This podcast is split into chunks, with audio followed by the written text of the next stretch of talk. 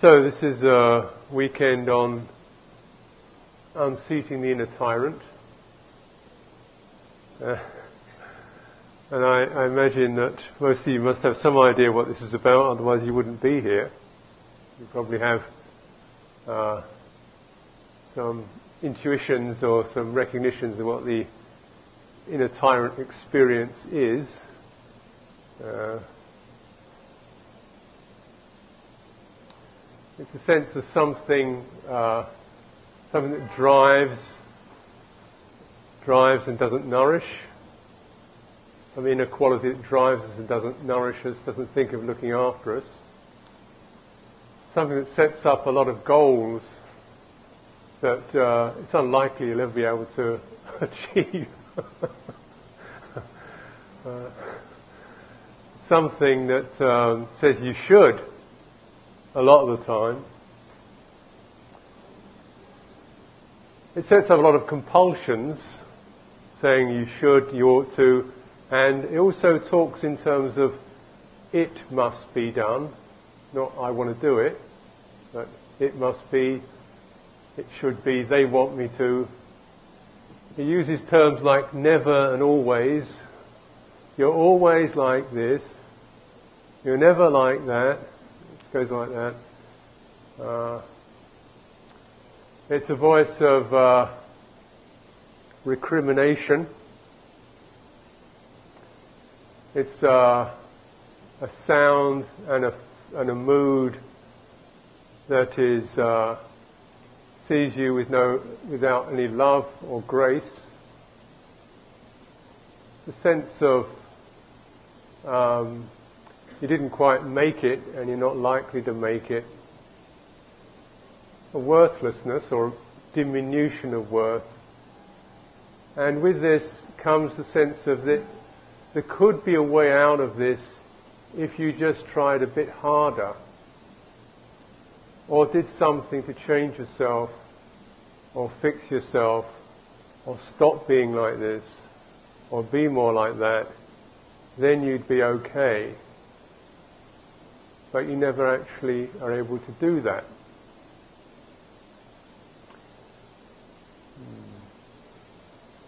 So meditation, meditators often begin to get a more of a fuller sense of this, particularly because we're in the rather absurd paradigm of meditation and there's actually nothing to achieve and nothing to do.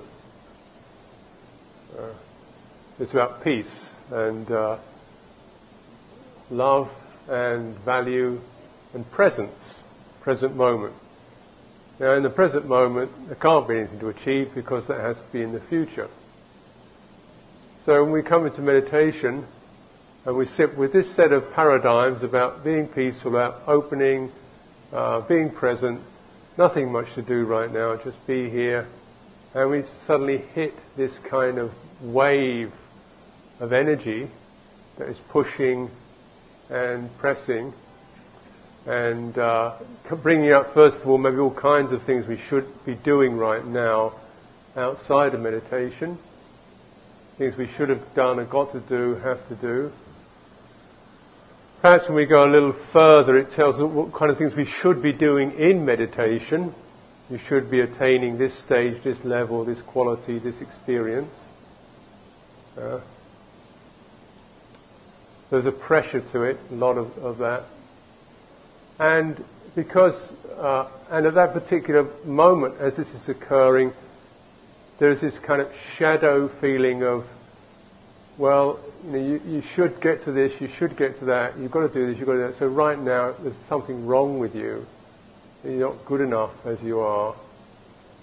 Uh, and uh, so this is how it starts meditation after a few years of trying this and that and the other, and not actually being able to really get rid of this experience of inner demand and tyranny, the conclusion we come to is actually there's all kinds of things you should have done by now, and a stage you should be at by now, for goodness sake, after all the teachings and all that, and all the consultations, and all the books, and all the time you've sat there, surely you should by now.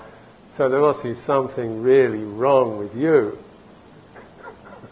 Because you haven't, have you?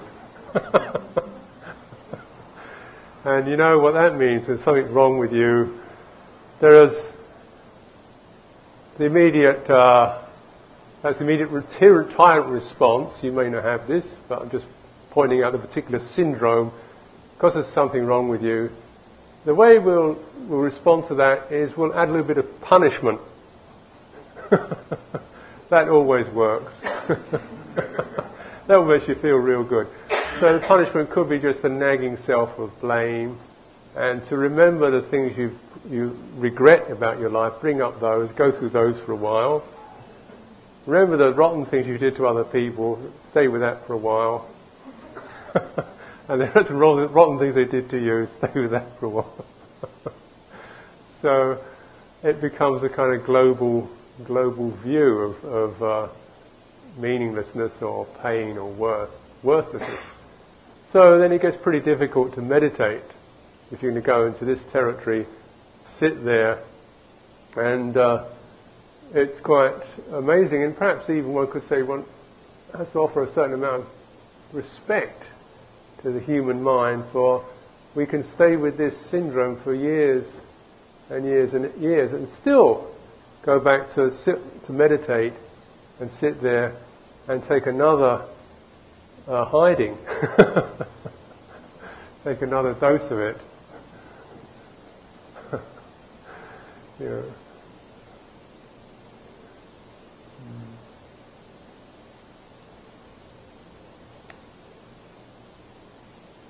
So in meditation, we probably begin to see this. It stands out more starkly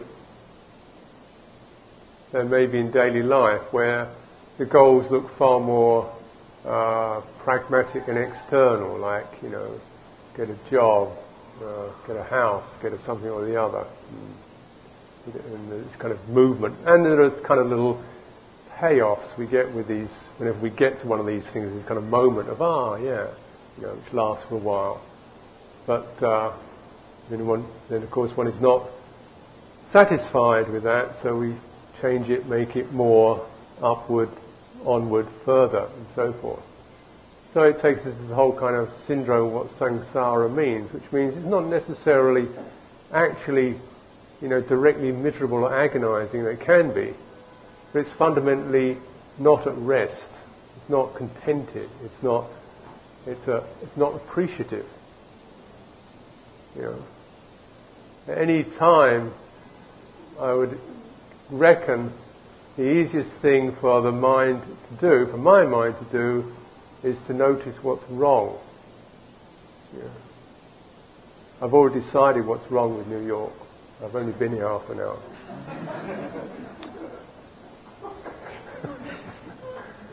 if I stay longer, I'll probably add to the list. You know, what's wrong? It's very easy to decide what's wrong, to figure what's wrong with the situation. To actually acknowledge what's right about it takes a bit of effort. the mind doesn't doesn't go that way, incline that way. It goes to what's you know what's the good, what's the harmless, what's the the non-hurt of the situation, what's the non non abuse of it that's happening, you know, what's the the uh, you know what the the good things that are happening. We're not you know, we always can think how it could be better but to recollect how it could be worse is a lot more difficult for us. So you see the whole bent is, of that syndrome is it always takes you away from where there perhaps could be a place where you felt a little more restful and contented and hey, you know, this is rather, nobody's nobody's hurting me, you know, it's rather nice. and I've got some food to eat and I've got shot, you know. Where you could well, know, this bit is good. Yeah? Where you can actually dwell in something good and settle in that and let the mind and the heart take that in and feel relaxed and at ease with that. The tyrant syndrome takes us out of that to focus on categorizations of discontent, categories of discontent. Um, and the end product of the discontent is, is, is a kind of uh, a failed person who ends up taking the bill for the whole thing. This is the, um, the experience, and you may have all kinds of details um, and your own particular takes on this, the stories the tyrant tells you.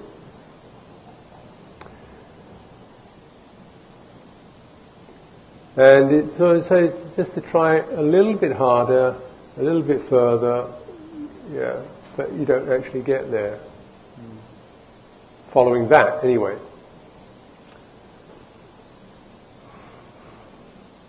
So there are essentially the big, big um, focuses for this particular syndrome is do it, make it, fix it, get going a volitional thing, going, uh, achievement, performance, get there quick, fast, uh, cheap, whatever it is, least pain, quick, and get there good, competitive achievement, performance, uh, and, a, a, a, a, self-assessment at the end of it, whether you, how good you did. Uh, and this may sound so kind of well normal that we don't even recognize it for what it is. Yeah.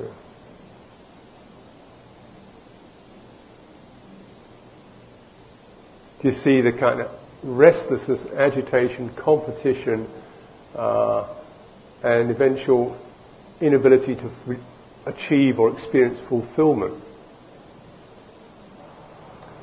So, of course, as I've suggested, we can, the tyrant can easily co-opt Dharma practice can easily take that over. Dharma practice can become another uh, pursuit, tyrannized pursuit, with its uh, lamentable results.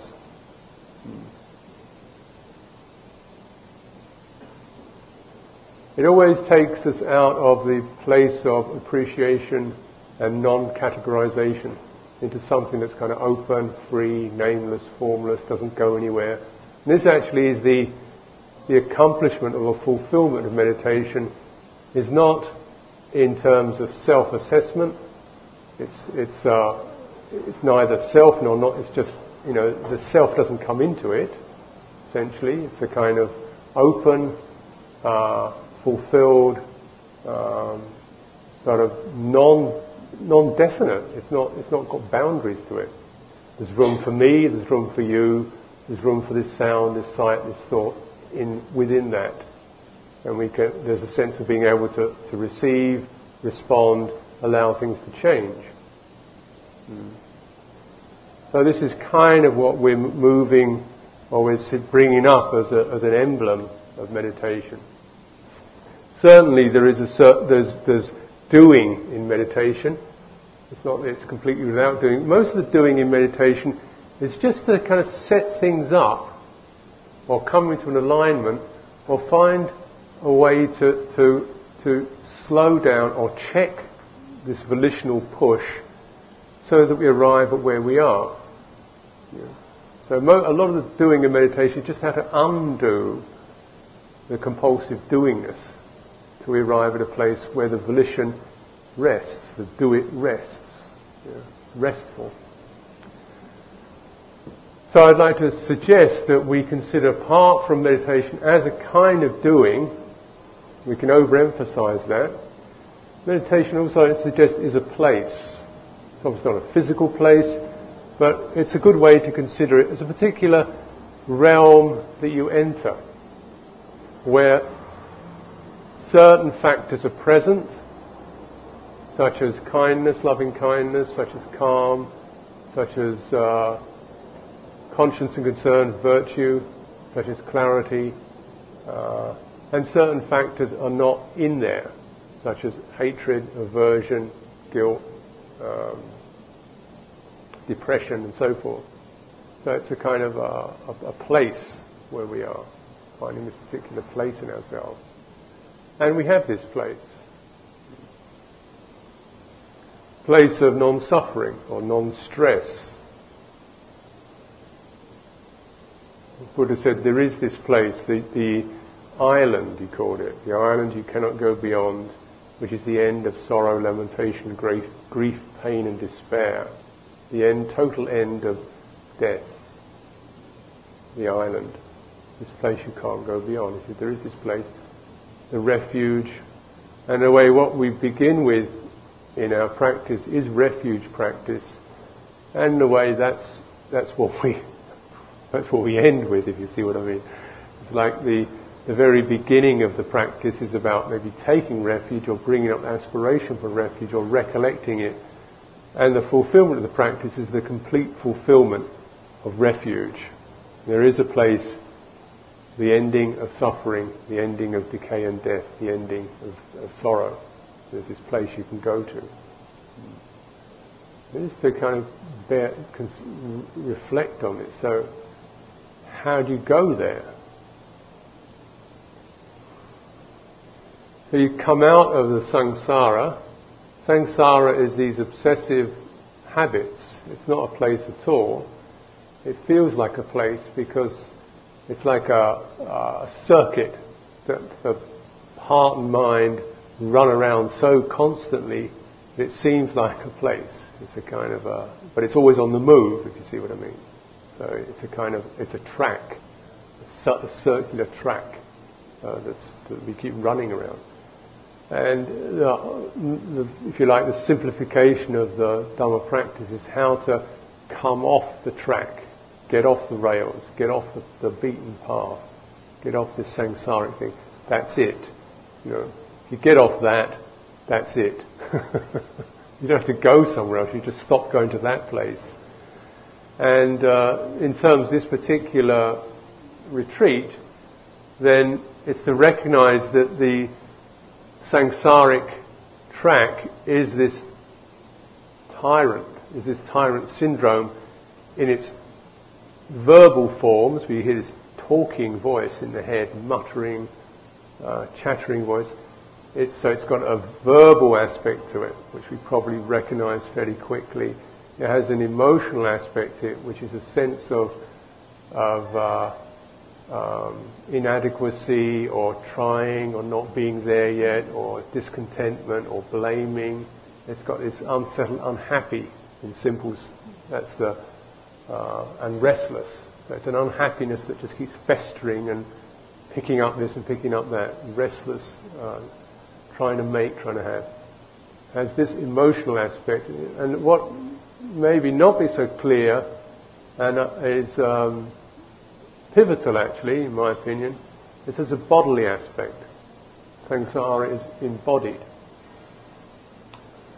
Um, and the, the, Buddha famously once uh, talking to a, uh, he was talking to a devata actually, uh, this spirit who'd been a famous uh, psychic powers person in a previous life, and his ability to walk through the sky called Rohitassa, the great walker.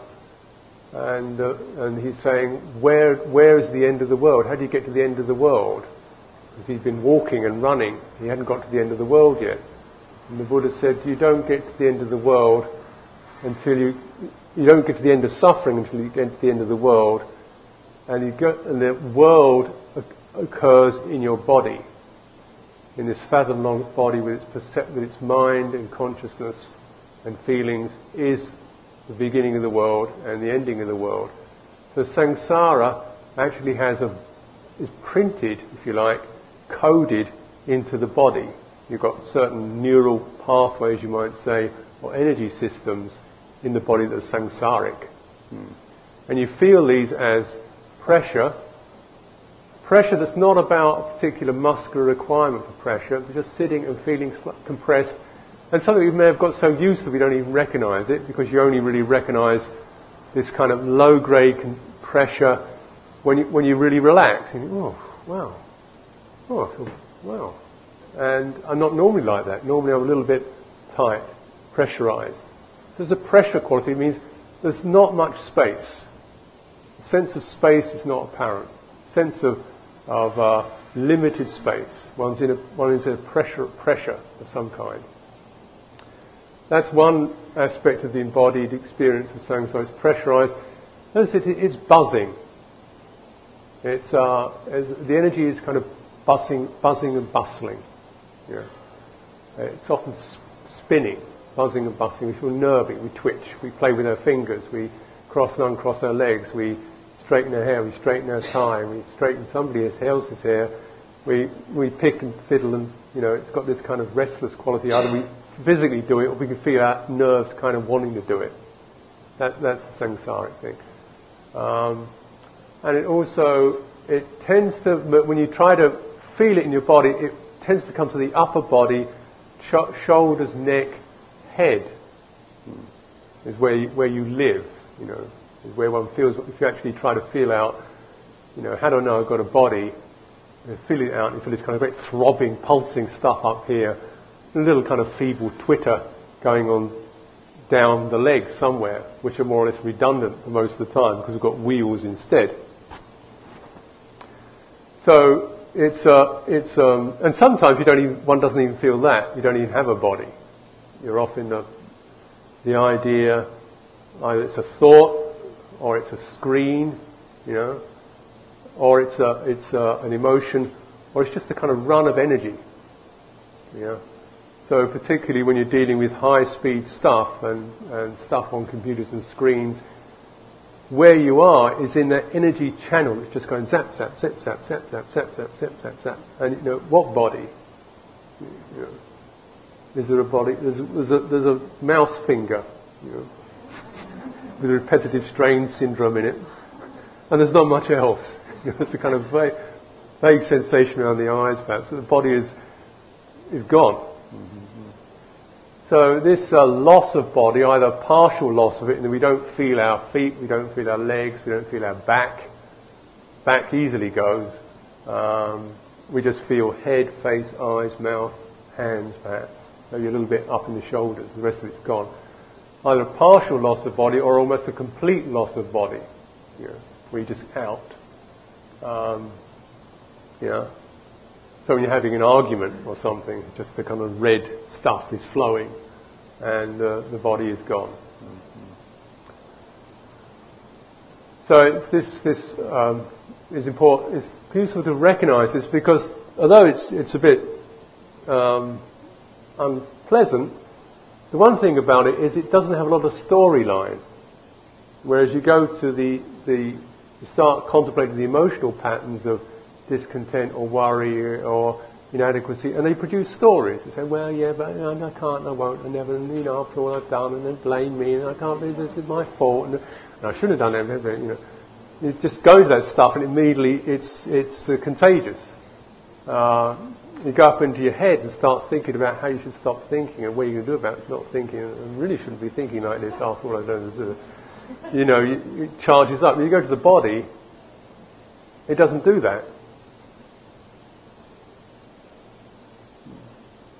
So it doesn't have a, story. So this is a very useful way of undercutting um, the, the, samsara.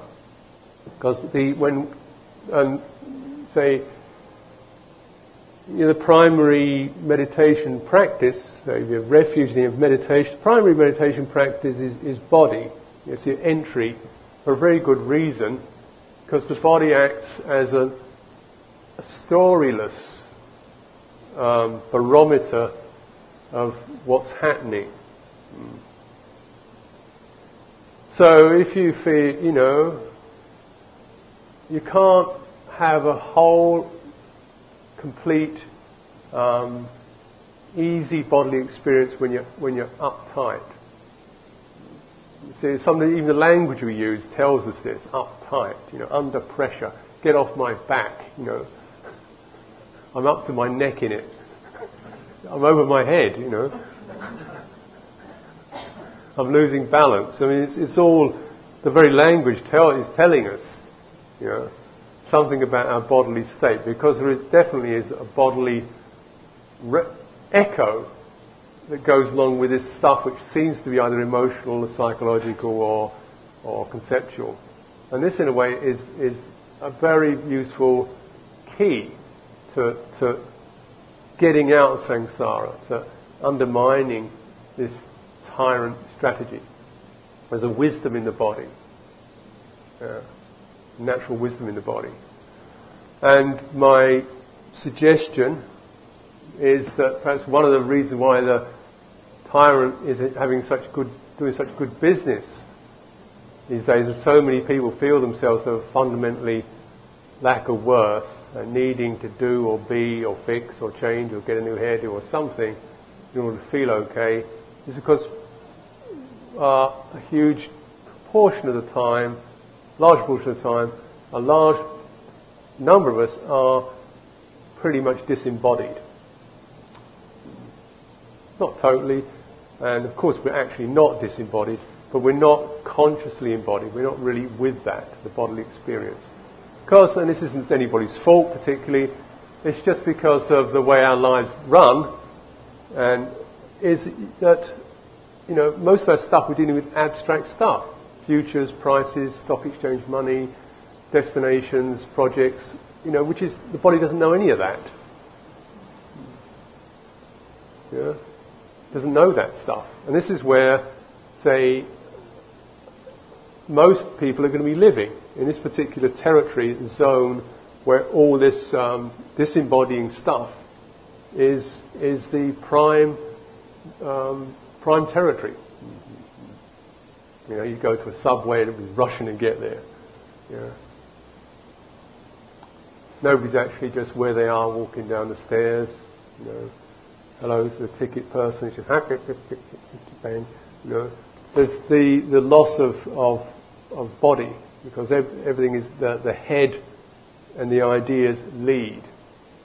So this, this loss of body is, is um, uh, you know, a feature, prominent feature of, of modern life.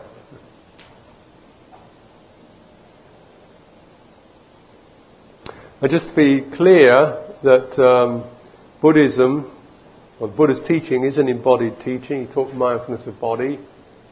Uh, and, you know, there are ways in which the Buddha talked us out of the body because most of us take the body to be just the really the, the skin or the, the particular arrangement of skin and hair on top of it is the, is the important bit. You know.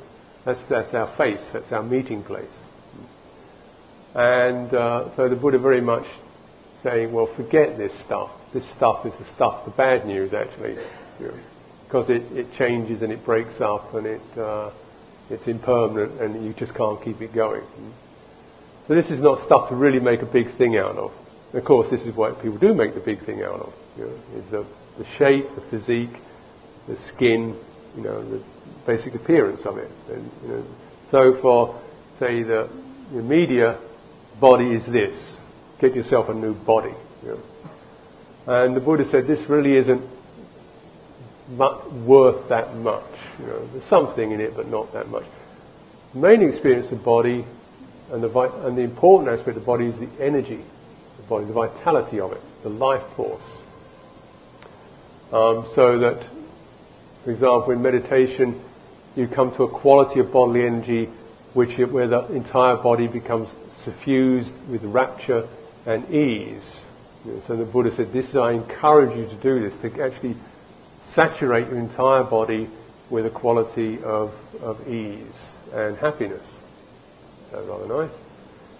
So, you know, and this is a kind of important thing to get because I would suggest that particularly if one's coming from a Christian or a uh, quasi-Christian uh, background, body is the flaw, the sin, the flesh, the carnal, um, you know, the guilty one. And the idea is to get out of it and go to some disembodied state upstairs somewhere. You know.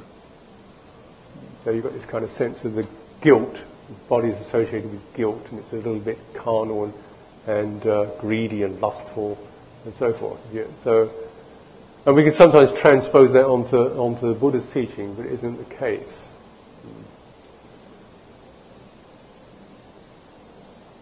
So our, so our primary practice is for this weekend, we'll be actually feeling the body more fully and using things like breathing, breathing in and out, which bodies do by themselves, even for bad people.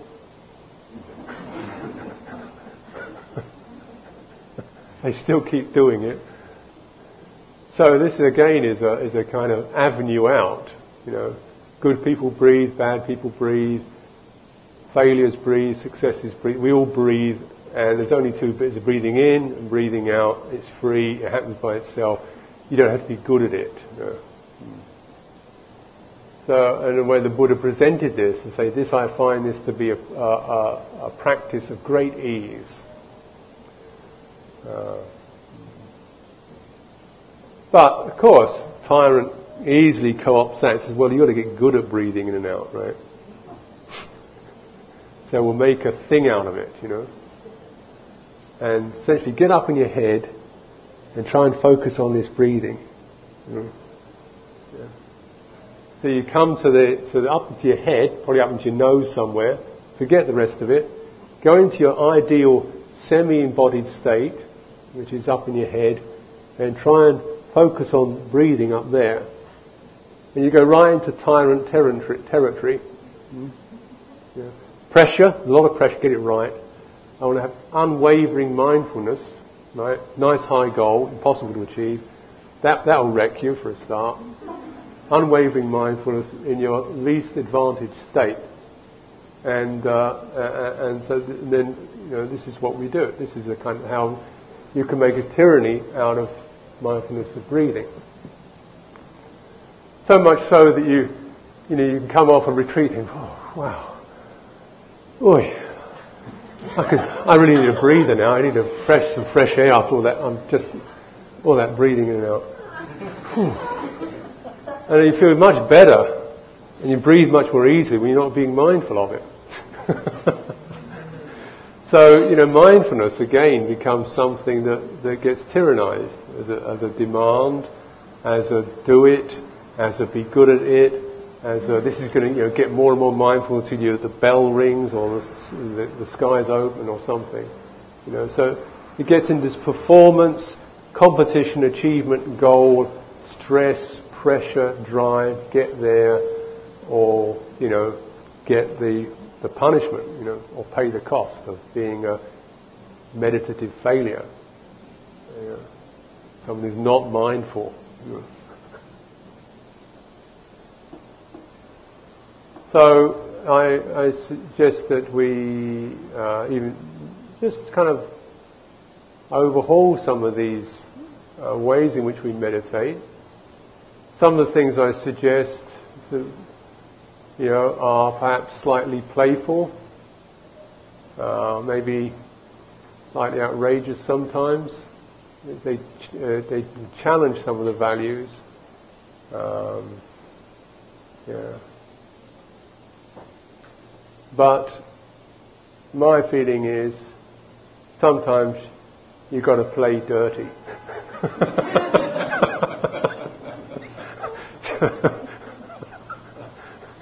you know, you, when the tyrant's taken over, most you've got to kind of do what you can to get out of it. You know. uh, but it'll be relatively clean. We're going to keep, keep precepts and uh, loving kindness at all times.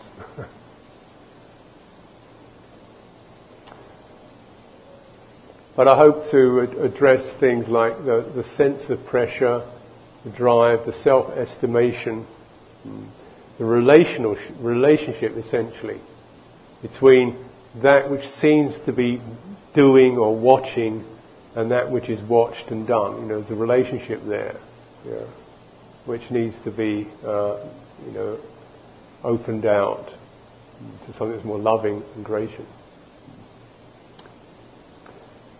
So in terms of body, also in terms of body, we'll be, I'll be offering some very simple um, aspects of Kum Nye, which is a Tibetan form of energy work. It doesn't look very, it's not very energetic, doesn't, you're not jumping up and down, you don't need lycra or sneakers or anything. It's a, it's a very, very placid form. Um, you know, I, so, because um, to start, we haven't got any room to do anything more. And this, this involves, it's actually something that works on, has several layers of it. First of all, it works on particularly muscular tension, on releasing muscular tension. So it's got, and so it's got that kind of quality of just loosening up some of the impacted or compacted places in the body, particularly around the upper body. And it, it, it, it gets us into feeling the quality of, of subtle energy in the body. Now, I must just emphasize when I mean energy, I don't mean energy that's about doing. It's not power energy. It's not thrust energy. You know, you may even find the word energy perhaps isn't what, what you want, uh, what works for you. It's a quality of a kind of, of um, dynamic. You might say vitality might be better. Yeah. Quality of subtle vitality. So we, we start to reach into this. And with this, we begin to also access particular emotional states or the basis of emotional states, which in fact correspond in some ways to the compactedness. So when we feel compacted and tense, it's maybe something like fear is there, anger is there, doubt is there, guilt is there, or whatever. Some, something's actually tightening us up, and we get that. So as we start to release this, we begin to come through some of those states and open them out and allow them to, to pass. So it's an energy work. We'll be doing this.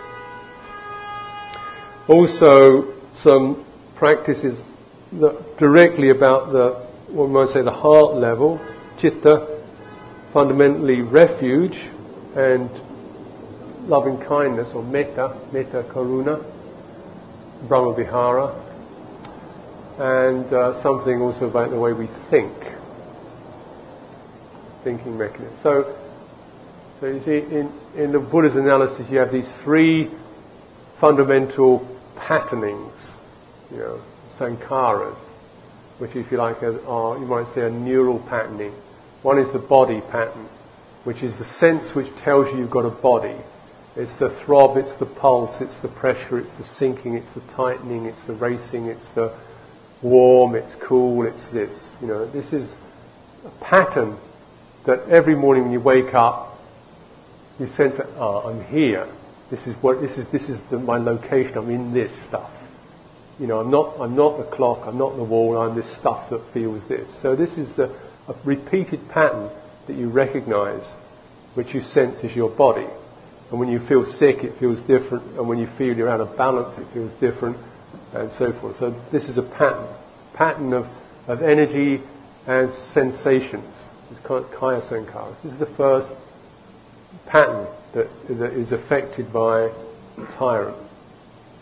You know, base, base of it. The chitta, chitta sankhara, or the, the patterning of the heart, is to do with emo- emotion, obviously, uh, but also apart from emotion, is to do with um, um, meaning, if you like, or very fundamental meaning, or what things mean to us sanya, which means something like the significance, the sign of something. So that's friendly, that's unfriendly, that's um, um, disgusting, that's beautiful, that's uplifting.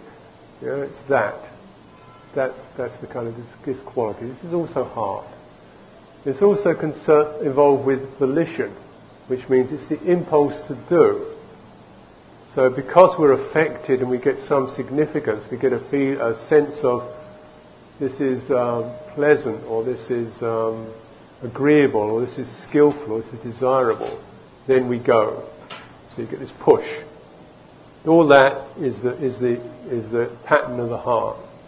And sometimes we can, you can, different people have different, different patternings. You know, it can be something very impulsive, zap, you know, get out there, bang, you know, you only get a slight touch of a trigger and you're off, or someone is going, well, maybe I, but then I could perhaps should be, but on the other hand, maybe, well, I don't think got, what was I talking about? You know, faltering. You get the impulse is, is goes another way. So there's different patterning. And the third aspect is the verbal or thinking system, which produces all, which is these particular thought patterns that you recognize. You hear this voice This is not a pattern. So what we take as mind in Buddhism actually refers to what we might probably call heart. You know, so, so citta is probably more accurately described as heart. It's the center of impulse and mood. Mm. Very important aspect of being. So,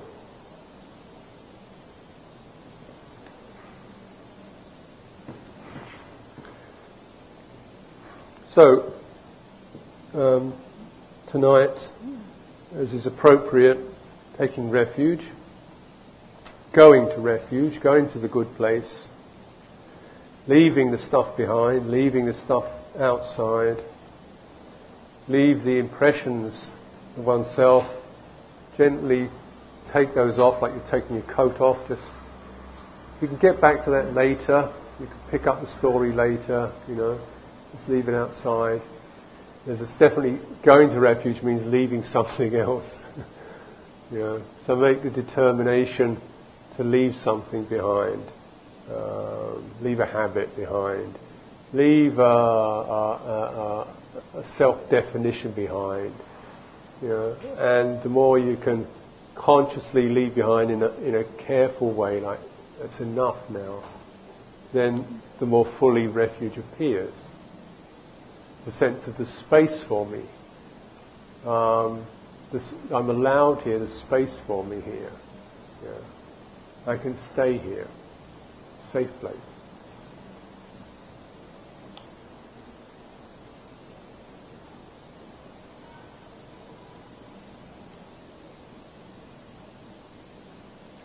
refuge as an experience um, is the place of no pressure.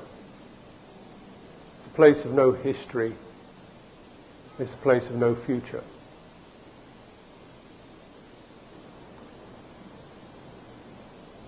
And in Buddha Dharma, we go to that refuge, or one way we can go to that refuge classically is through Buddha Dharma, Sangha. Buddha, so both recollecting Buddha and the sense of Buddha awakened, the awakened, the joyful, the compassionate one. Dharma, the truth, that which is available in the present moment, available to all of us, inviting us, saying, please come here, you know. It's sort of almost beckoning right, into the present, Dharma. Sangha, this is about human beings. And it's about um, all of us as human beings. It's the humanization. We're not going to something abstract, theoretical, ethereal, otherworldly. Uh, it's about it's about this, and it's about living as full human beings, um, and also the sense, of course, of a community. That which is human, truly human, in me is that which is truly human in you. And we can meet and acknowledge the human in each other, and through that receive strength and receive um, uh, guidance. Just as if one is associating with a situation where people are taken over by frenzy, violence, or fear, it's, it's easy to get caught in that oneself. If one is a situation where people are inclining towards the, the truthful, the loving, the patient, the upright, then one's heart easily inclines that way. This is the benefit of Sangha. So take some time just recollecting. Yeah? Yeah. So just spend a little time in recollection and then uh, considering these things. Recollection is a part of uh, preparation for meditation.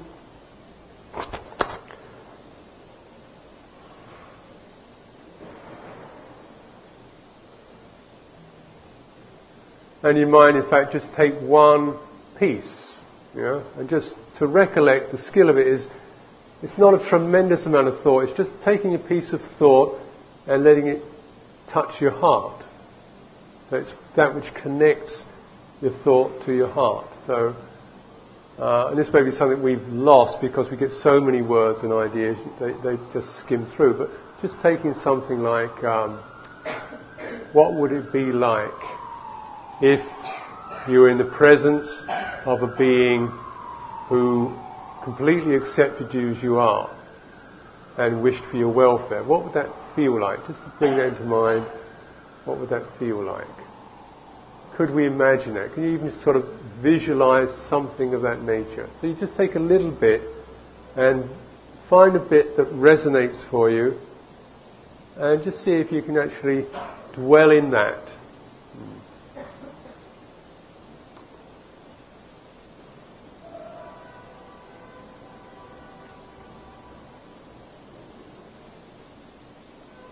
What would it be like if we, with people who, when we failed or made mistakes, said, I'll help you, rather than, you idiot? What, what would that feel like? Wouldn't that be a, a relief? Be in that situation. Take a little bit of sangha, recollect it. Yeah. What would it be like if uh, all we had to do was just to be present with what we're present with right now? Just really present and not pushing it or hanging on to it, but just really balancing on it. What would that be? Take a little bit of Dhamma and reflect on that rather than something that's so complex, so much to it. Something very simple, take it into the heart. Ah, yeah. This is all, to me, this is all conducive to refuge.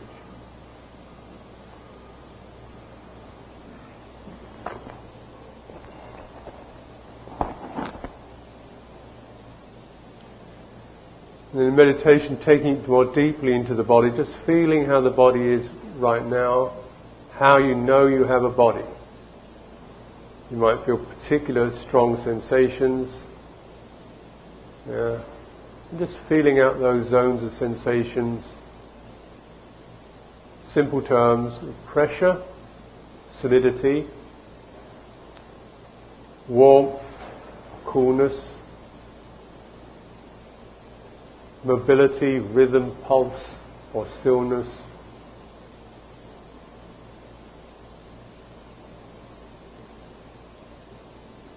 flow, cohesiveness.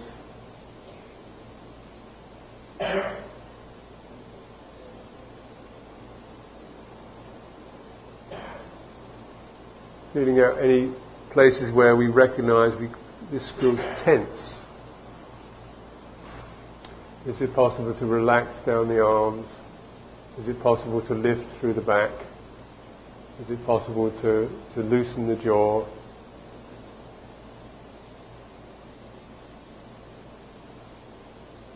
It's coming more fully into taking the body into refuge, into the place of no pressure.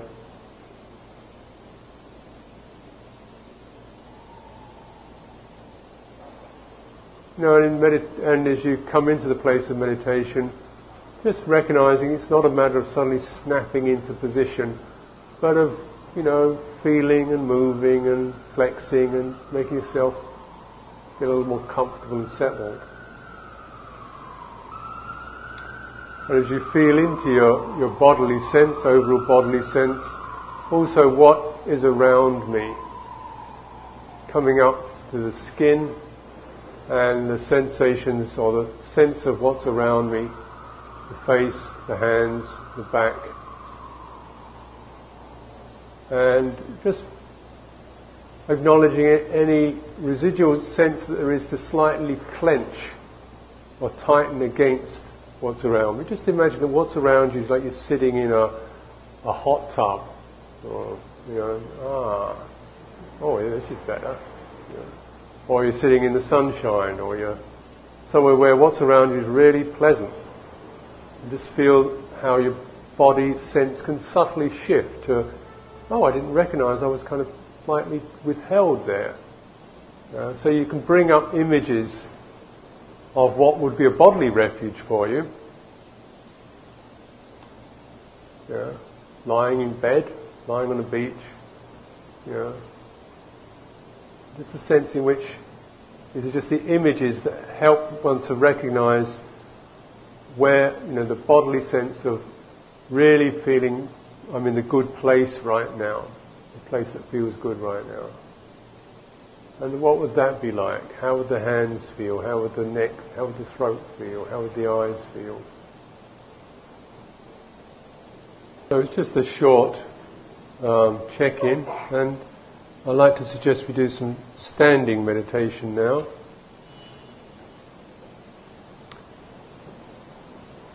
This is uh, particularly helpful takes the stress out of your knees and also it helps supports your back a little better. You don't have to put so much effort into your back.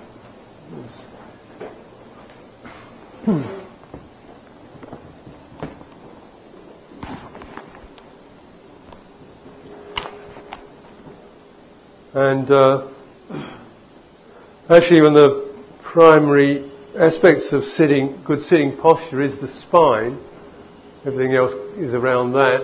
And standing meditation is a good way of, of uh, feeling your spine and taking the stress out of your spine because actually when you're standing the spine doesn't have to support anything. Uh, standing meditation is about transferring the weight of your body down into your feet and down into the earth. So you're not holding in your hips or your shoulders or your belly. So that all that stuff that normally impacts upon the spine can be taken off. So taking up a standing position, feet firmly planted on the ground. Uh, you know, if you've got so spread your toes as if you're putting roots down into the ground. Take some time to flex flex your knees, loosen up a little bit. Yeah. And with this exercise, we keep the knees slightly flexed. Yeah. So that essentially the knee doesn't carry any weight. It's not a weight-bearing joint. So if you keep your knees locked, then they end up carrying weight and stress. If you unlock them, the weight goes right down into your feet. As you unlock your knees, also uh, very uh, significant place is the tail the sacrum and the rump, the tail of the body. And we, in this particular meditation, you want to actually drop your tail as if you were, had a tail and you were tucking it down and even between your legs, like a dog does. So this helps to straighten out the sacrum and relaxes the big muscles in the buttocks and the yeah, loosen there So that instead of holding ourselves through these partic- this particular bunch of muscles and propping ourselves up on the bones, you let the weight come down.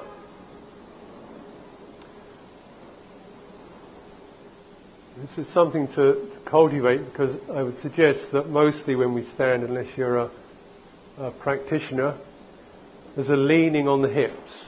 You know lean one side, lean the other side, lean on the hips. Um, and so this, this means that actually it kind of distorts the, the, the, the small bones and the, the sacrolumbar region of the body, which gets a lot of wear and tear. But trying to drop down through the, the pelvic floor, dropping the tail, letting the knees be loose, relax the buttocks, also try to notice if you're holding yourself in the front of your abdomen, breathe out try to drop, release there. Be aware of the perineum between, between the legs.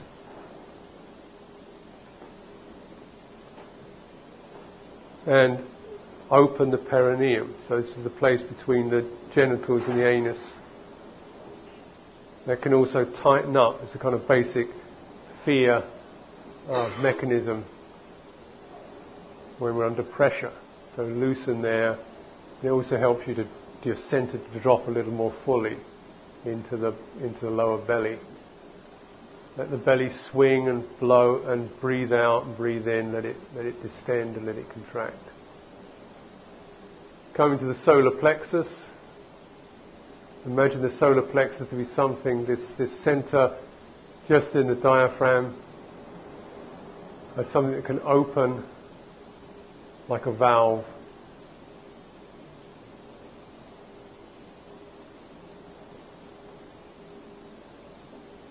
Letting the shoulders come down the back as if you're shrugging your shoulders down, shoulder blades down the back, and the arms perhaps just a tad away from the sides of your body. Just as if you're holding some blackbird's eggs in your armpits, as you probably do from time to time. so you know what it feels like. This, this helps the chest to feel less uh, pressured. Don't push anything out, but allow yourself to feel open and, and not needing to be defended in a safe place.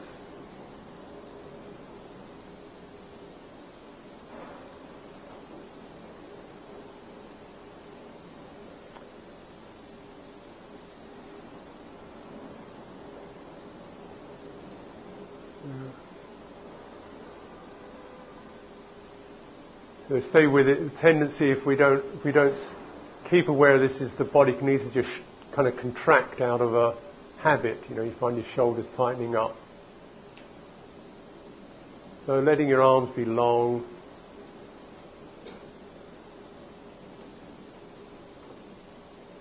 With imaginary shopping bags in each hand, so your arms are coming down. Okay? And then start to loosen the head. So it begins with the, primarily with the jaw. Let your mouth even be slight, slightly open. Unclenched jaw. Tongue resting in the floor of the mouth.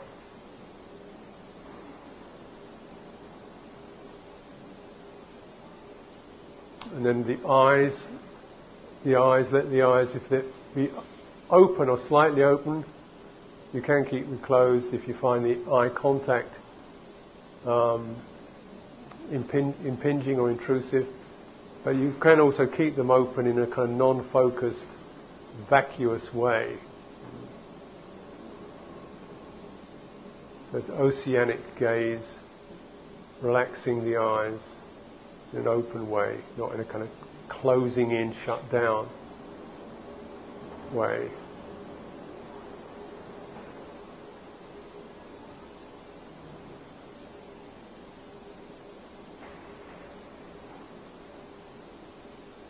Feel your way up into the forehead. And imagine you had a bandana tied around your head and beginning from the center of the forehead, the, the, the third eye, just keep sweeping, stroking across your forehead as if someone is stroking your forehead and untying that bandana around your head loosening the head, loosening the temples.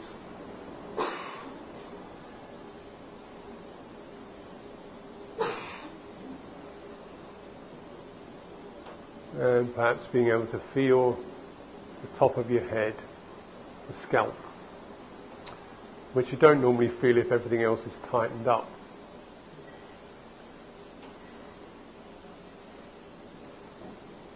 And we might enhance that by saying, you know, just sensing the space immediately above your head and feeling how open that space is. There's all the room to grow, nothing's pushing you down. Standing meditation. Let the breath be deep and long. Every time you feel a kind of flurry of tension or stress coming up, just Relax a little more, breathe it out. Yeah.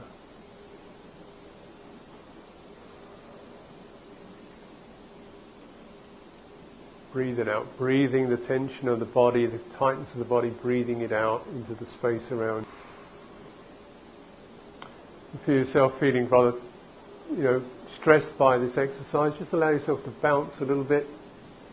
Bend your knees, flex a little bit, bob around.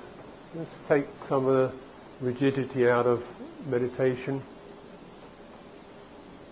And see if you can just help yourself to um, take fulfill this a little more fully as you get used to it.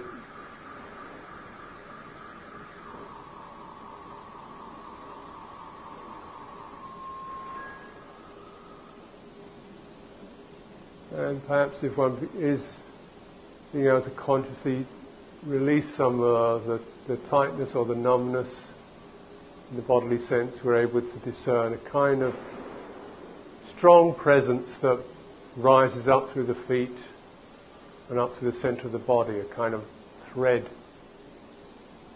of stable strength that everything in the body is, is uh, built around.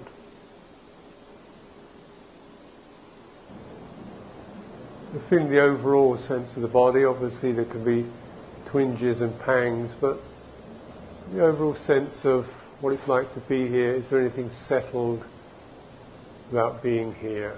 Anything that's at ease about being here? And dwelling in those tones, letting yourself take in that, that quality, overall bodily sense of